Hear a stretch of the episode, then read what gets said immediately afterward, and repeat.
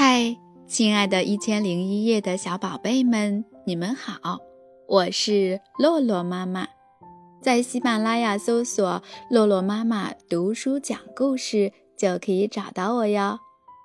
今天，洛洛妈妈带来了一个好听的小故事，名字叫做《巨人和春天》。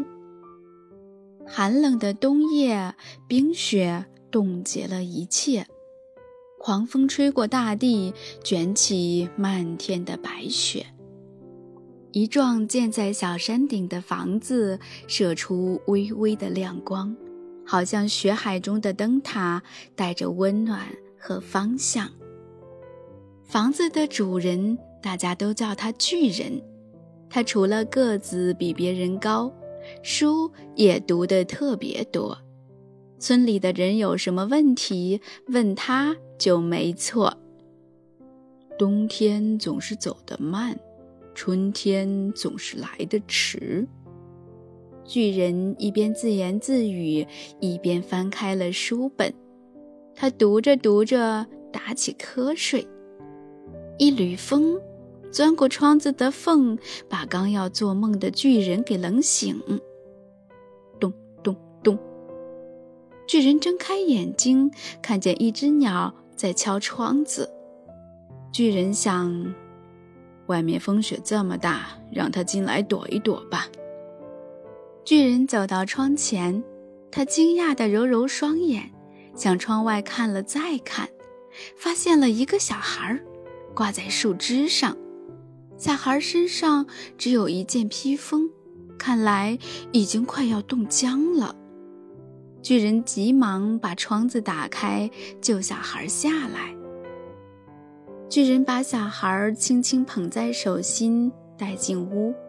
小孩甩甩头，抖抖披风，屋子里的植物便长出许多新叶子。巨人弄东西给小孩吃，并且用热水为他洗澡。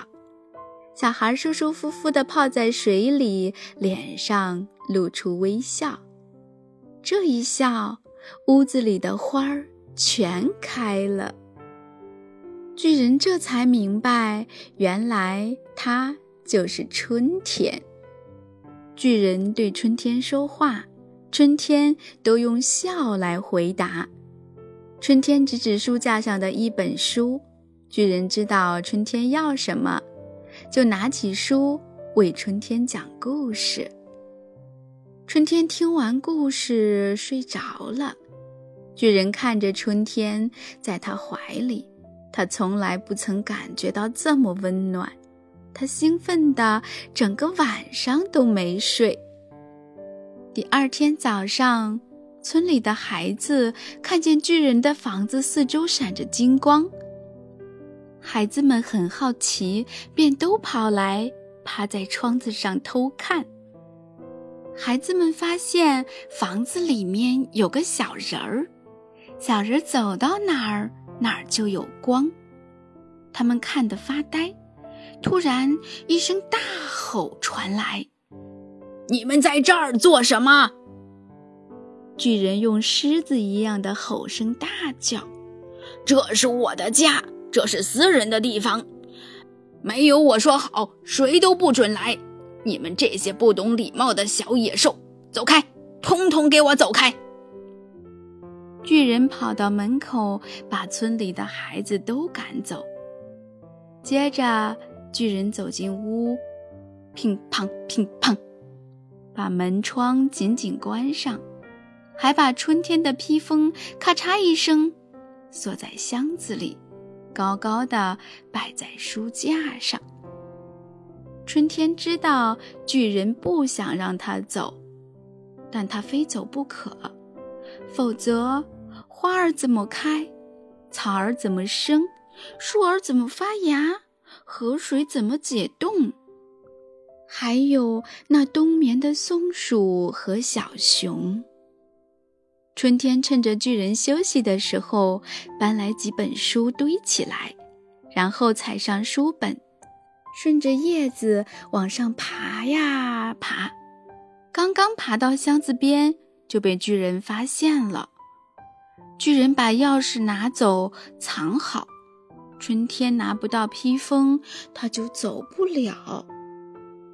巨人为了让春天高兴，动手做了一个玩具木马。哪有小孩不喜欢玩具？他会知道我有多爱他。可是春天只是摇摇头，转身看着窗外来回答。春天一直望着窗外，巨人的心情也好不起来。他对春天说：“我不肯让你走，你会恨我吗？”春天摇摇头。巨人接着说：“我不是故意的，你来了以后，我才明白什么叫幸福。我害怕你离开，我会受不了寂寞的痛苦。”所以才想把你留住。春天又摇摇头，用手指着窗外。巨人顺着春天的手望去，白茫茫的大地没有一点动静。那些没事找他来问东问西的村民，常来捣蛋的儿童都不见人影。这情景令他心痛。巨人转过头来。当春天看着他的眼睛时，他突然感觉一股力量从心中涌上来，让他对自己说：“你比别人高大，心却反而小。你把春天锁在家里，外面冰天雪地，你也出不去，等于锁住了你自己。你和世界比是很小，但你的心可以和世界一样大。”巨人打开窗。春天对他微笑，好像是在说：“朋友，我会回来。”雪停了，空气变得清新柔和，阳光透过厚重的云雾照射在春天的身上。看呢，春天又回到人间。从此，每隔四年。春天会回到巨人家里来休息一天。每当春天来的时候，巨人便拥有世界上最美的花园。好啦，亲爱的宝贝，今天的故事就讲完了，我们也该睡觉啦，晚安。